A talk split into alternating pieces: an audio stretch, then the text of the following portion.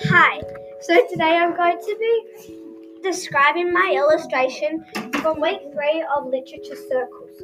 My role was illustrator, obviously.